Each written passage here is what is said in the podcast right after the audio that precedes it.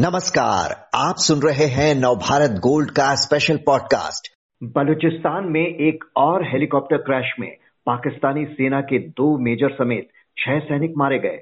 महीने भर पहले भी बलूचिस्तान में ऐसे ही हेलीकॉप्टर हादसे में पाकिस्तानी सेना के छह अफसरों की मौत हो गई थी। बलूच न्यूज़ वेबसाइट का दावा है कि बलूच विद्रोहियों ने सेना के हेलीकॉप्टर को निशाना बनाया है। एक रात पहले ही यहाँ हाईवे से कुछ पाकिस्तानी सैनिकों के अपहरण की खबर थी, जिन्हें छुड़ाने के लिए यह हेलीकॉप्टर भेजा गया था। पाकिस्तानी सेना को क्यों निशाना बना रहे हैं बलूच विद्रोही? क्या है ये पूरा मसला? समझने के लिए बात करते हैं जेएनयू के Centre for South Asian Studies में प्रोफेसर संजय भारद्वाज से, जो आज हमारे साथ हैं। संजय जी, पाकिस्तानी सेना हेलीकॉप्टर क्रैश के पीछे खराब मौसम का हवाला दे रही है। लेकिन बलूच वेबसाइट ने मौसम के एकदम साफ़ होने का हवाला देते हुए इसके पीछे बलूच विद्रोहियों का हाथ बताया है। अगर ये सही है तो बलूचिस्तान में पाकिस्तान की सेना को लगातार क्यों निशाना बनाया जा रहा है?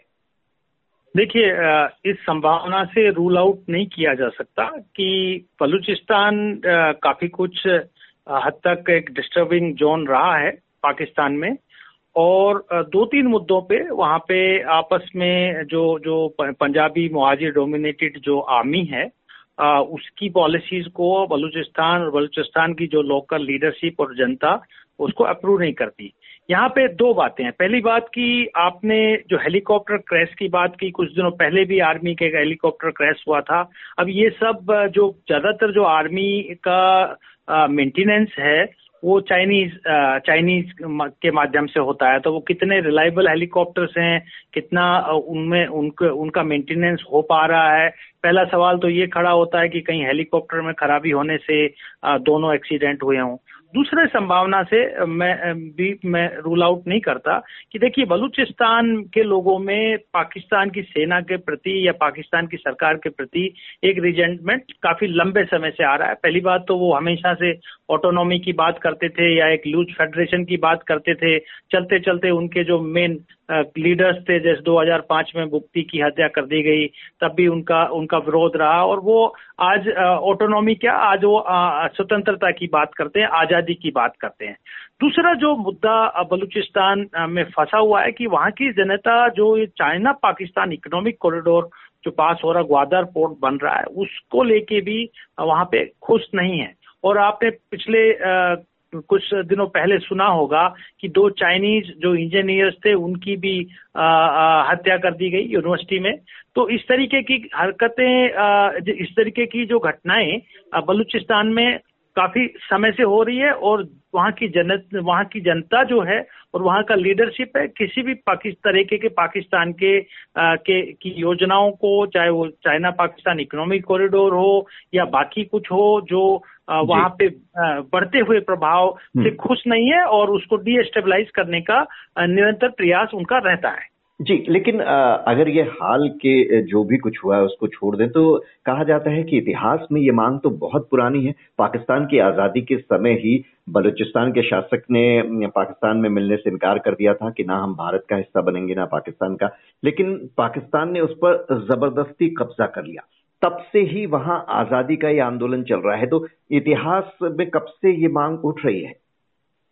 नहीं नहीं, देखिए, मैं आपको और थोड़ा पीछे ले जाने की कोशिश करूँगा कि जब वहाँ पर 1946 में चुनाव हुआ तो 1946 के चुनाव में कोई भी चाहे वो नॉर्थ वेस्ट फ्रंटियर प्रोविंस हो, बलूचिस्तान हो, पंजाब हो किसी भी, सिंध हो, सिंध प्रोविंस हो, किसी भी प्रोविंस में जो मुस्लिम लीग थी, उसको बहुमत नहीं मिला था। यानी कि जो वहाँ की जनता थी, वो मुस्लिम लीग को मैंडेट नहीं देना चाहती थी टू नेशन थियरी को मैंडेट नहीं देना चाहती थी, और वो कभी भी सेपरेशन के पक्ष में नहीं थी। लेकिन चूँकि जो कायदे आज़म जिन्ना साहब थे या या अंग्रेज़ों की जो फूट डालो की नीति थी, उसकी वजह से पाकिस्तान का निर्माण हुआ और भारत का विभाजन हुआ। अब सवाल आता है कि उसके बाद भी बलूचिस्तान के लोग नहीं चाहते थे और पाकिस्तान ने अपनी सेना भेज के उस पर ज़बरदस्ती कब्जा किया। और इसके लिए तब से लेके आज तक पाकिस्तान जो बलूचिस्तान है वो आ, वो एक आज़ादी की जो एक लड़ाई लड़ रहा है और कंटेस्टेशन है। पंजाबी और ट्राइबल जो कम्युनिटी है या ये कहिए कि रूरल और ट्राइबल कम्युनिटीज के बीच में कंटेस्टेशन है।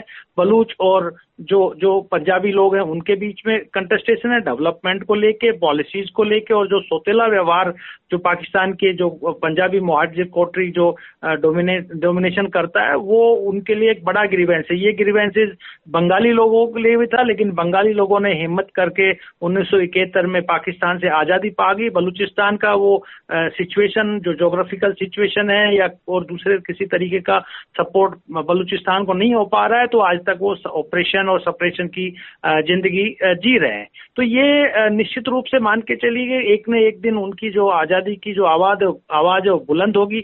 आज भी बलूचिस्तान के बहुत सारे जो सेपरेटिस्ट हैं, वो भारत में भी हैं और बाकी जो विदेशों में आप देखेंगे कि पश्चिम में यूरोपियन कंट्रीज़ में वो अपनी आवाज़ को बुलंद किए घूम रहे हैं। लेकिन चूँकि पाकिस्तान डायरेक्टली और इनडायरेक्टली पहले अमेरिका के के के प्रभाव में रहा आज चीन के प्रभाव में रहा और उनको नियमित रूप से जो मिलिट्री सहायता मिलती रहती है और उसकी वजह से वहाँ की मिलिट्री काफ़ी मज़बूत बनी हुई है। इसलिए बलूचिस्तान के लोगों की आवाज़ बाहर नहीं निकल पा रही है। एक दिन ज़रूर निकल के आएगी और बलूचिस्तान को पाकिस्तान से आज़ादी मिलेगी। जी, और बलूच एक्टिविस्ट लगातार दावा करते हैं कि पाकिस्तानी सेना हर साल उनके हज़ारों लोगों को ज़बरदस्ती उठाकर ले जाती है।